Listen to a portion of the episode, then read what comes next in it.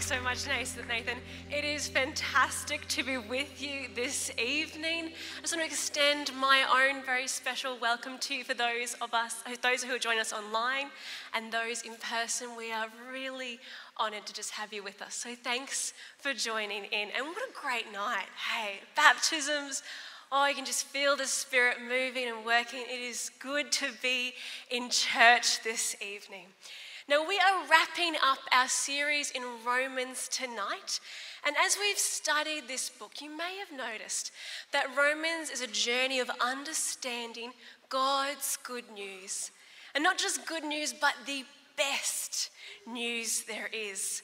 From chapter 1, Paul has explained that we are broken and sinful people who cannot live perfect lives, and so we are under God's judgment.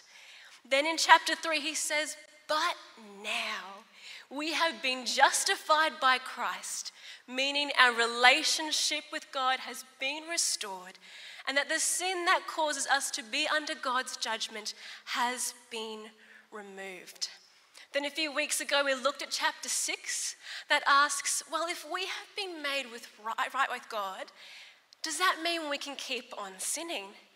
To which Paul told us, by no means.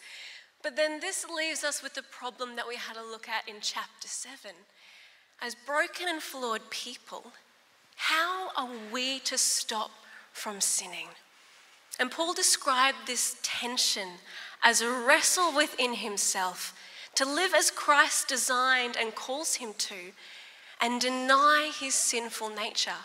He says this in Romans 7, verses 15 I don't really understand myself, for I want to do what is right, but I don't do it. Instead, I do what I hate.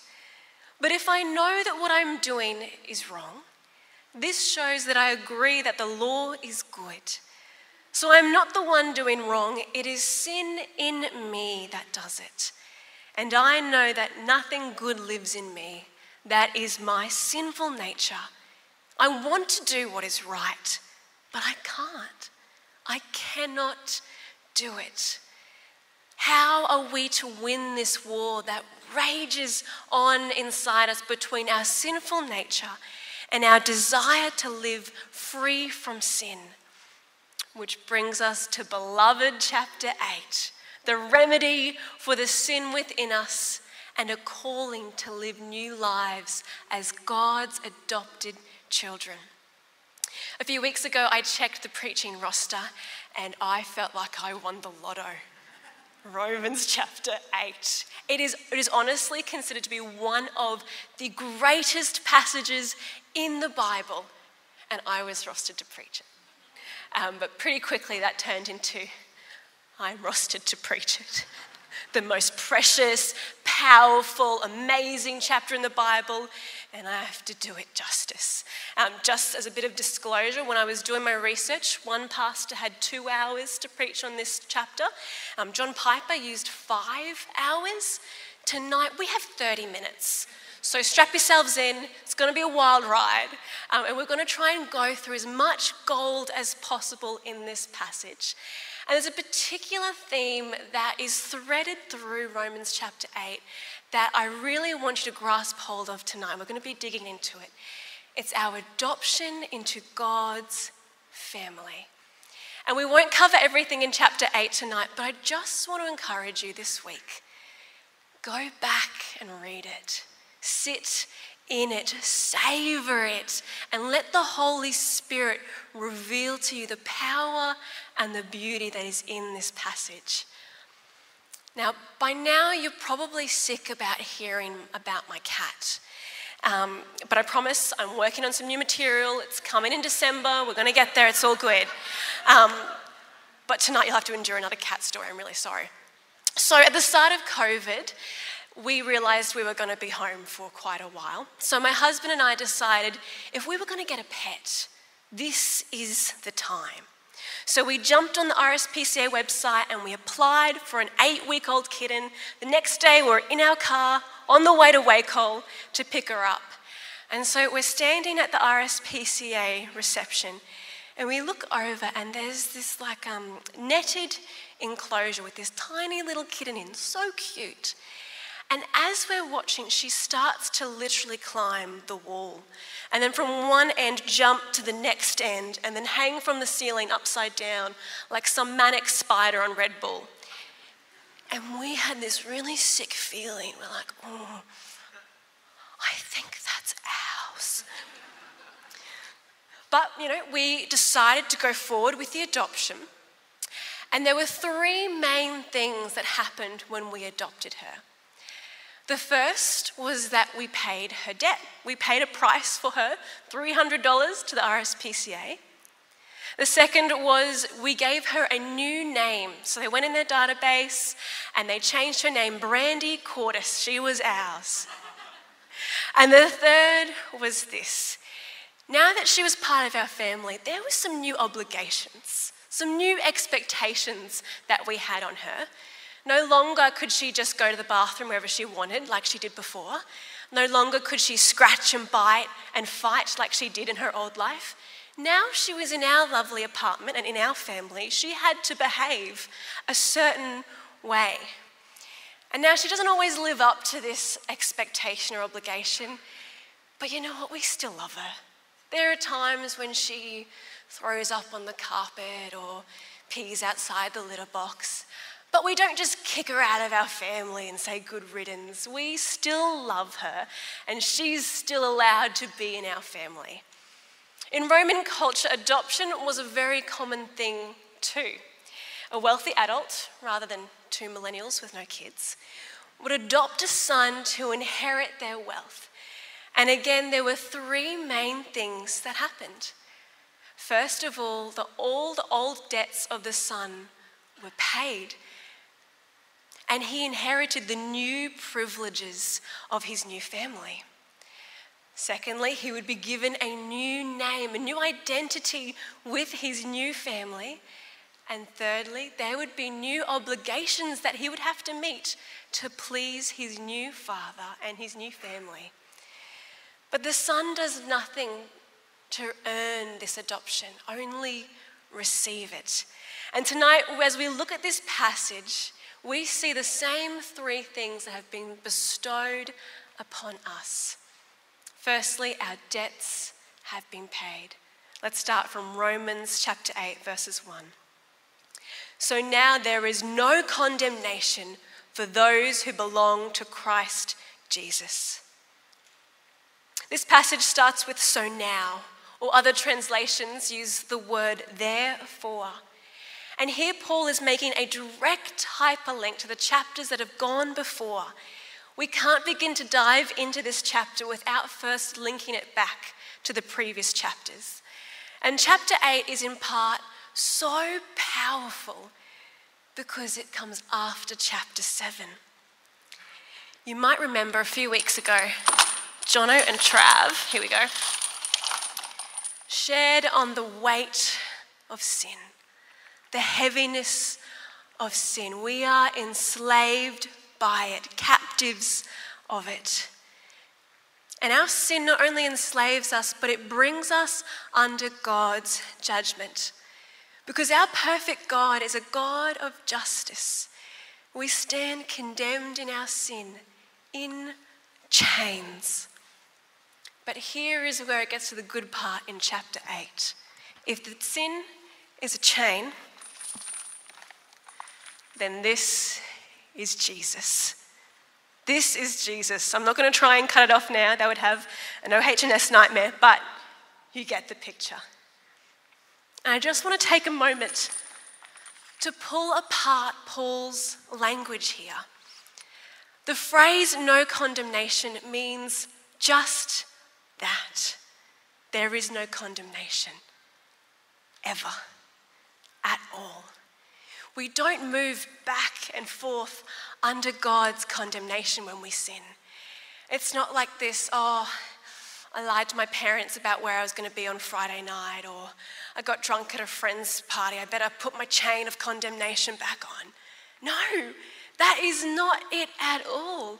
The moment we put our faith in Jesus, we are removed from God's condemnation forever. and ever again.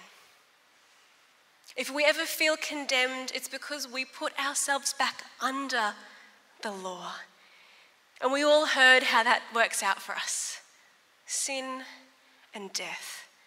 Paul's language here is final. He's saying there is no condemnation for those who are in Christ ever again. Zilch, zippo, nada, done. You are no longer ever condemned when you are found in Jesus. Right, that's the first verse. Let's keep going. See, I told you about gold, it's awesome. Verse 2. And because you belong to him, speaking of Jesus, the power of the life giving Spirit has freed you from the power of sin that leads to death. The law of Moses was unable to save us because of the weakness of our sinful nature. So God did what the law could not do. He sent his own Son in a body like the bodies we sinners have. And in that body, God declared an end to sin's control over us by giving us his spirit, his, sorry, his son, as a sacrifice for his sins. He did this so the just requirement of the law would be fully satisfied for us, who no longer follow our sinful nature, but instead follow the Spirit. Jesus broke the power of sin over our lives. Not only this, but he removed us from God's judgment. A number of weeks ago, Pastor Andrew actually shared on this, and I wanted to share a bit of a quote from him actually. He said, When we ask for forgiveness, are we appealing to God's mercy or God's justice? Most of you might say mercy. I'll be honest, I sat in the audience, I said mercy. But let me read 1 John 1 9. It says, If we confess our sins, he is faithful and just and will forgive us our sins and purify us from all unrighteousness. What is happening on the cross is the justice of God being fully satisfied, fully and completely. God doesn't forgive on the basis of his mercy, but on his justice. The penalty of your sin is paid today in full. You see, there is no condemnation for those who have put their faith in Jesus because God sent his Son, sinless and perfect, but in the appearance of a sinful human, to pay the full price of our sin. Jesus was condemned for you so that now you never will be. So now the law is fully satisfied because of God's justice and Christ's sacrifice. Our debts have been paid. We have been freed from the condemnation of sin and death, and now, as adopted sons and daughters of God, He calls us to live new lives with new obligations. Just like we expected our cat to behave differently now that she's part of our family, how much more do you think God wants you to behave differently now that you are free from the power of sin and in His family? Not because God is forcing you to, but because He designed you and knows what will bring life to you and not just eternal life. Here in this passage, Paul is referring to a fullness of life that can be experienced right here and now on earth. He goes on to say in verse 6 So letting your sinful nature control your mind leads to death. But letting the Spirit control your mind leads to life and peace. For the sinful nature is always hostile to God. It never did obey God's laws, and it never will. That's why those who are still under the control of their sinful nature can never please God. But you are not controlled by your sinful nature. You are controlled by the Spirit. If you have the Spirit of God living in you, And remember that those who do not have the Spirit of Christ living in them do not belong to Him at all. And Christ lives in you. So even though your body will die because of sin, the Spirit gives you life because you have been made right with God. The Spirit of God who raised Christ from the dead lives in you. And just as God raised Christ Jesus from the dead, he will give life to your mortal bodies by his same Spirit living within you. Therefore, dear brothers and sisters, you have no obligation to do what your sinful nature urges you to do. For if you live by its dictates, you will die. But if through the power of the Spirit you put to death the deeds of the sinful nature, you will live. When someone first believes and accepts Christ as their Savior, immediately the Holy Spirit, the personhood of God, indwells them. It's beautiful. Remember before we were saying that we could not fulfill the law, our fallen and sinful nature prevents us from doing so. But the Spirit that indwells believers empowers us to obey God and, most importantly, to want His will. It changes our hearts and minds to hunger after God's own desires. I'm not sure if you remember a few weeks ago, Trav shared a story about a lizard on a man's shoulder. Well, I want to tell you a little bit of a different one. Imagine that man had two lizards living inside him one full of darkness and the other full of light. And these two lizards are constantly fighting. A friend asks the man, if they're always fighting, which one wins? And the man said this He said, Whichever one I feed. We have the power to make a choice every single day to decide which lizard to feed. Do you feed your sinful nature, your own desires and wants? Or are you feeding the Spirit by following God's will and submitting to His desires? The more we feed the Spirit, the more we starve our sinful nature and are able to live lives in the fullness of God as He designed us to be.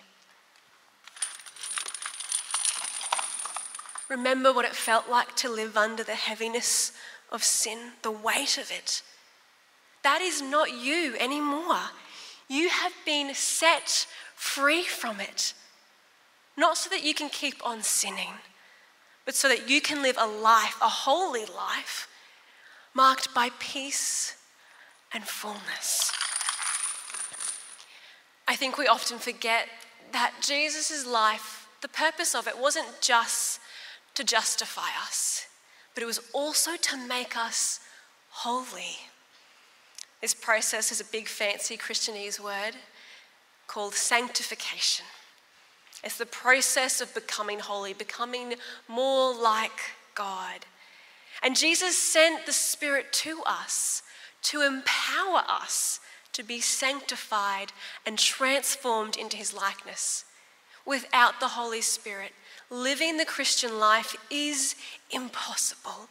We cannot please God without his Spirit indwelling us. And our new obligation as adopted children is to please God, glorify him through the empowerment of the Holy Spirit and those who choose to be led by the Holy Spirit are given a new name, adopted as sons. Let's go on. Verse 14. For all who are led by the Spirit of God are children of God. So you have not received a spirit that makes you fearful slaves Instead, you received God's Spirit when He adopted you as His own children. Now we call Him Abba, Father. For His Spirit joins with our spirit to affirm that we are God's children. And since we are his children, we are his heirs. In fact, together with Christ, we are heirs of God's glory. Are you living as a slave or a son? Because there is an incredibly important difference. In Tim Keller's book on Romans, he says this Slaves have no authority and do only what they are told to do. But sons have confidence, they have honor of the family name, they have intimacy, and they have authority. Slaves obey out of compulsion, but a son obeys out of love. Slaves are consumed by their behavior, by doing the right thing, but a son is consumed by love. A slave works with no honor. A son is honored and invited into the work.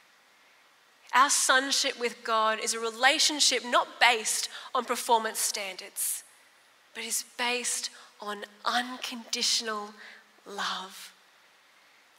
Before Jesus, the Jew, Jewish people were never taught to have a personal relationship with God. They couldn't. They weren't adopted into God's family. And they wouldn't refer to God as Father. More often, they referred to him as Hashem. It's a Hebrew word simply meaning the name. They were distant and separated from God. There was no intimacy in this relationship. Before Christ, we could be afraid of God. I mean, we had every right to be afraid of him as our judge. But now, having been justified in Christ and receiving the Holy Spirit that marks us as sons and daughters of God, we are no longer afraid of condemnation or judgment. But instead, we are called to enjoy freedom, boldness in approaching God, in being in His presence, and intimacy of a relationship. Abba, the word Abba, was an everyday, family, homely term. It, it displayed great intimacy. And no Jew would ever have dared to address God in this manner. But Jesus did. And now, as co heirs with Christ, adopted children, Paul invites us to do the same to call out, Abba, Father.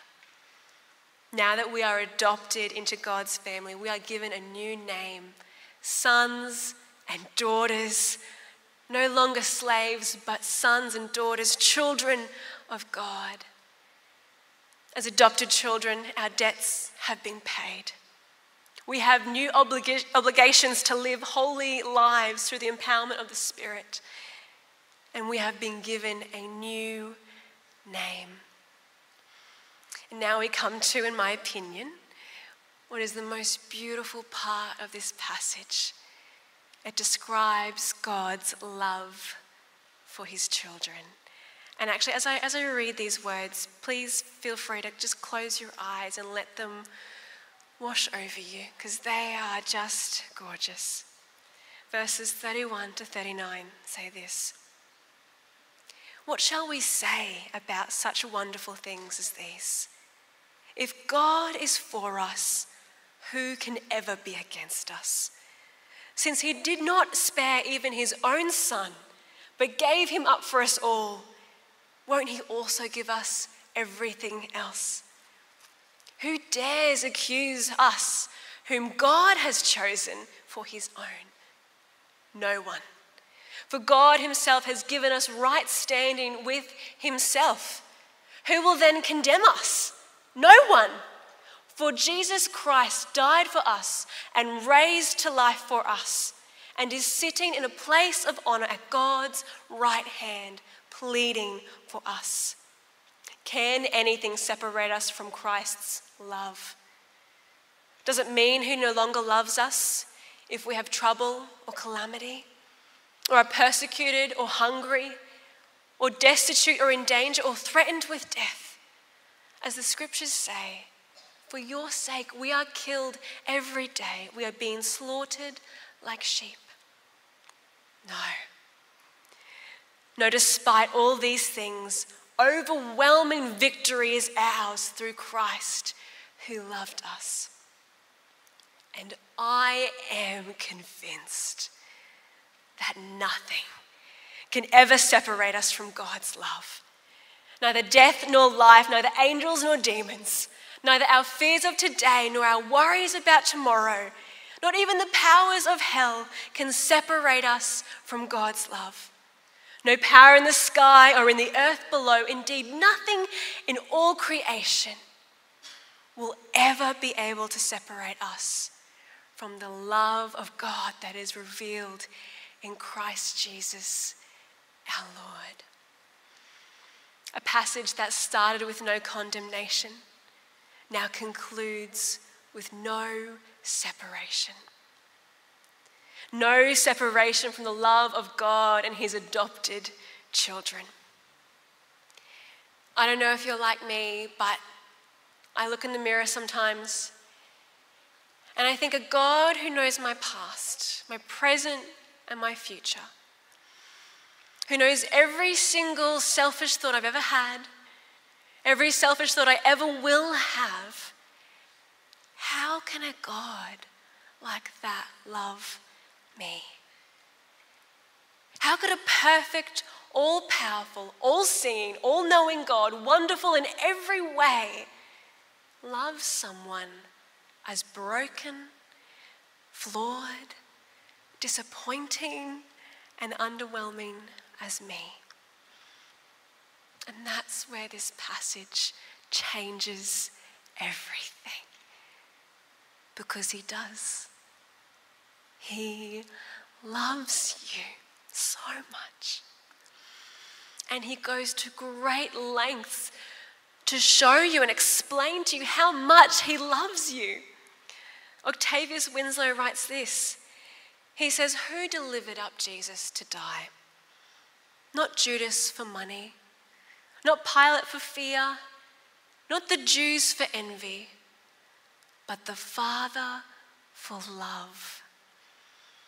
God says that nothing you've ever done, nothing you will ever do, nothing anyone else will do, no situation, no power, no distance will ever separate you from the insurmountable, incomprehensible love that God has for you, his child. Seven years ago, I, I, read this passage and it changed my life. You see, I had accepted Christ into my life, but I had become terribly aware of the heaviness of my past, the weight of my sin and my mistakes. I was guilty when I looked at the law, and I condemned myself ashamed. But then I read this passage. And the Spirit indwelling in my heart moved and showed me that there is no condemnation for those who are in Christ Jesus, because I am loved by my Abba Father, who sent his Son to replace me, to remove the barrier of sin between me and God. And then he sent his Holy Spirit to indwell me, to empower me to be transformed like my Heavenly Father. If this is you tonight. If you are struggling under the weight of your sin, under the weight of your condemnation, thinking you're too far gone, too broken, unlovable, I want to tell you that is not the case. This truth is on offer for you too. Are you living as a slave tonight? condemning yourself. Because if you have been accepted and you have accepted Christ into your life, His Spirit lives in you. and has called you as a child of God. I'll invite the band to come back up as we close. Because maybe tonight you need a fresh reminder that you are an adopted son, not a slave, that you are not under condemnation, that you have been freed from its enslaving power and given the power of the Spirit to overcome every sin. And if this is you tonight, as we worship in the next song, I want to invite you to seek God. Come to Him on your knees and say, God, I am a child, I am yours. And ask that He show you the power of His Spirit living within you. A fresh reminder that you are not condemned. Stop living as a slave, start living as a son and claim your identity as a child and the truth that God has for you. For there is no condemnation for those who are found in Christ Jesus, and no separation from the Father's love, for we are God's children. Would you bow with me as we pray? Oh, loving God, we just come before you humbled. Humbled that you saw us broken, flawed, unable to save ourselves. And that out of your justice and your love, you sent your one and only Son, who was condemned so that we never will be.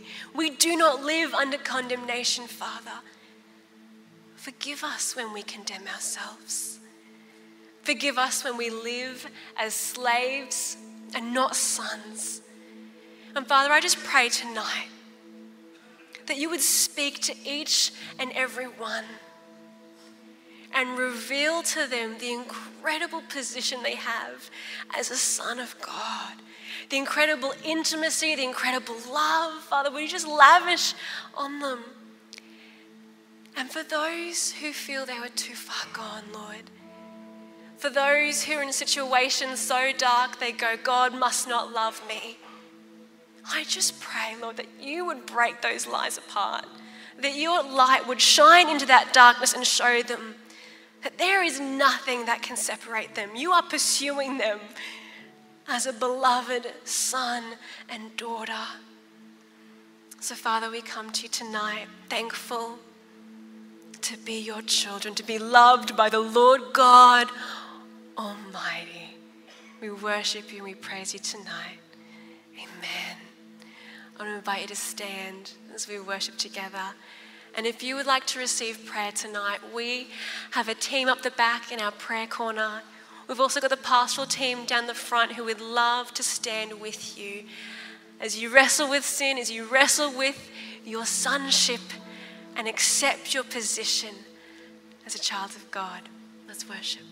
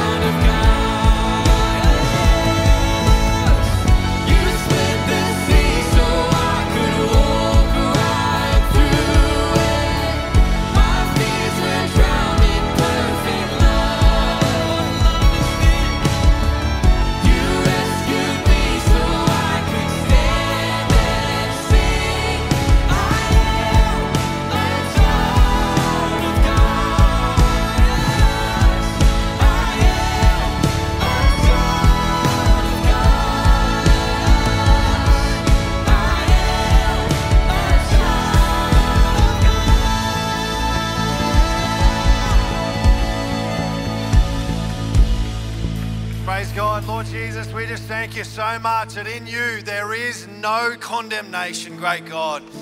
Uh, it's an incredible thought, great God. And even when we feel too weak to change or overcome, uh, it's your power, it's your strength in us to change us and to make the difference uh, that we desperately need, great God.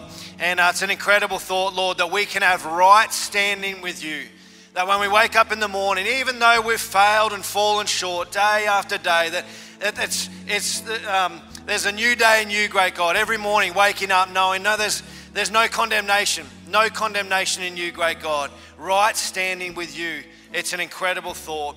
Uh, the holy God, a holy God, and yet before you we can be clean, white as snow, great God. Uh, we just honor and thank you for that, great God. Thank you for that truth. And the way that it changes and impacts our lives is extraordinary, Lord. And to walk in that, to walk in that identity changes everything. Uh, it's amazing, God. And so, Lord, uh, with that in mind, we just pray that whatever we're doing uh, tomorrow and this week, that you'd use us, Lord, that we'd be reminded of that, walk in the, the joy of that great God, and that you'd use our lives uh, for your glory, we pray.